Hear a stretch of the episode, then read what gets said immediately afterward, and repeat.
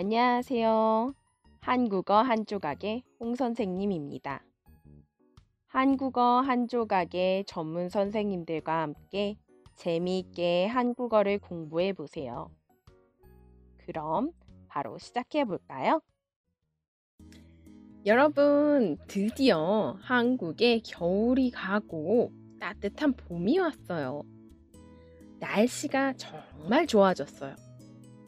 그래서 여행을 간 사람들이 많아졌어요. 주말에는 차가 많이 막힐 정도예요.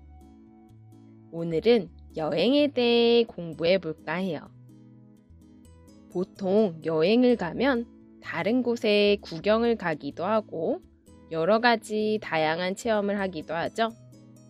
그리고 취미 활동을 하기 위해 여행을 가는 경우도 자주 볼 수 있어요. 등산을 좋아하면 등산 여행, 낚시를 좋아하면 낚시 여행을 가죠.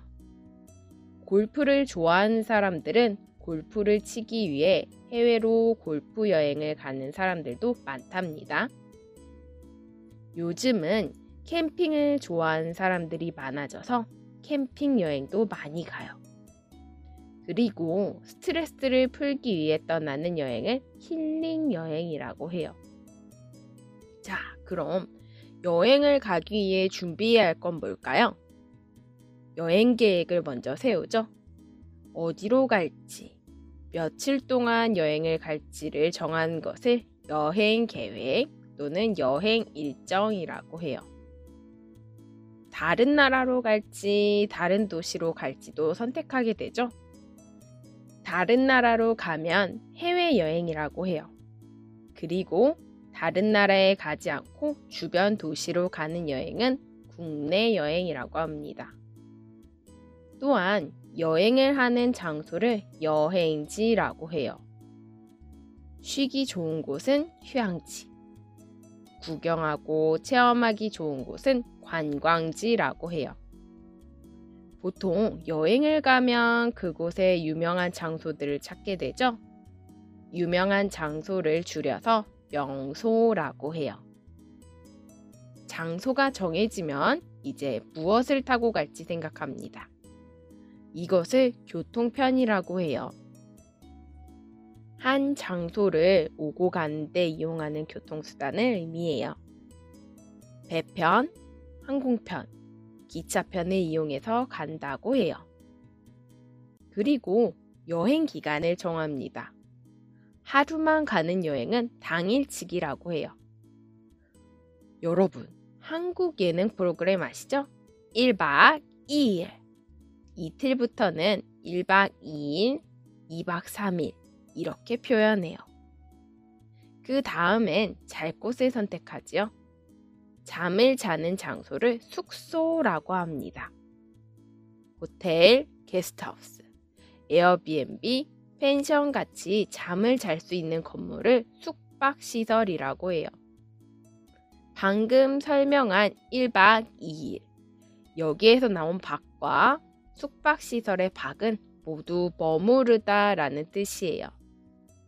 숙은 잠을 자다 라는 뜻이고요. 즉, 숙박은 잠을 자고 머무르는 걸 말해요. 잘 곳을 정했으니 이제는 밥도 먹어야 하니까 식당도 찾아봐야겠죠? 맛있는 식당을 검색해서 확인하는데요. 맛있는 식당, 맛집이라고 합니다. 김치찌개가 맛있는 식당은 김치찌개 맛집. 삼겹살이 맛있는 집은 삼겹살 맛집이라고 해요.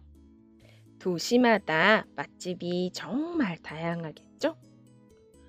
도시 이름을 사용해서 서울 맛집, 부산 맛집이라고도 할 수 있어요. 인스타그램에서 해시태그로 한번 검색해 보세요. 많은 맛집들을 찾을 수 있을 거예요. 그런데 여러분, 여행 계획을 만드는 거 항상 쉬운 일이 아니죠? 그래서 계획을 만들기 너무 복잡하면 여행사를 이용하는 방법도 있어요. 여행사를 통해 많은 사람들과 함께 가는 여행은 단체 관광이라고 해요. 보통 이런 단체 관광은 숙소, 교통편, 가이드, 관광 장소까지 모두 정해져 있는 상품이 많은데요. 이걸 패키지 투어라고 합니다. 요즘 젊은 사람들은 패키지 투어보다는 자유여행을 많이 해요. 자유여행은 직접 모두 결정해서 하는 여행이에요. 이렇게 자유여행을 하다가 여행지에 대해 설명을 듣고 싶다면 가이드를 따로 찾기도 합니다. 그곳에서 만나는 가이드라고 해서 현지 가이드라고 해요. 마지막으로 여행을 할 때는 항상 돈이 필요하죠?